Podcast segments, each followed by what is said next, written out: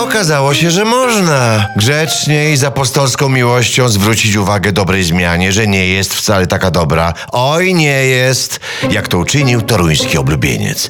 Za co mu się z pewnością należy serdeczne ubogacenie. Tymczasem wciąż nie jest do końca jasne, kto z kim idzie. Do tych wyborów, co to ich termin premier Działkowiecki wyznaczył, do wyznaczenia jego ekscelencji nudzie. Wciąż nie jest do końca jasne. Wiemy, bo to u nas odbywają się rozmowy. Bo Szczecina by chciał ze wszystkimi. Z Komiśniakiem, Krzaczastym i Biedroną. Ale Komiśniak nie z Biedroną, ani z Krzaczastym. Inaczej grozi pójdzie z popisem.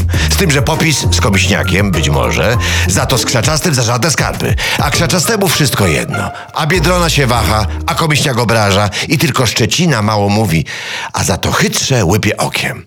Aż się mecenas Targowicki wymknął z sali obrad i zaszył w gabinecie, gdzie wkrótce do niego dołączył umęczony redaktor zdrada.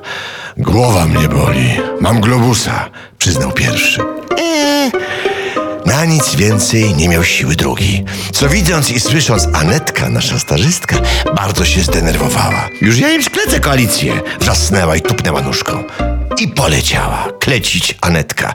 Takie więc będą ostateczne koalicje, jakie Anetka wymyśli. Jak przegrają, trudno. Uznał mecenas Targowicki, popijając koniaczek. A jak wygrają, ucieszył się redaktor zdrada, będzie Anetka miała do CV.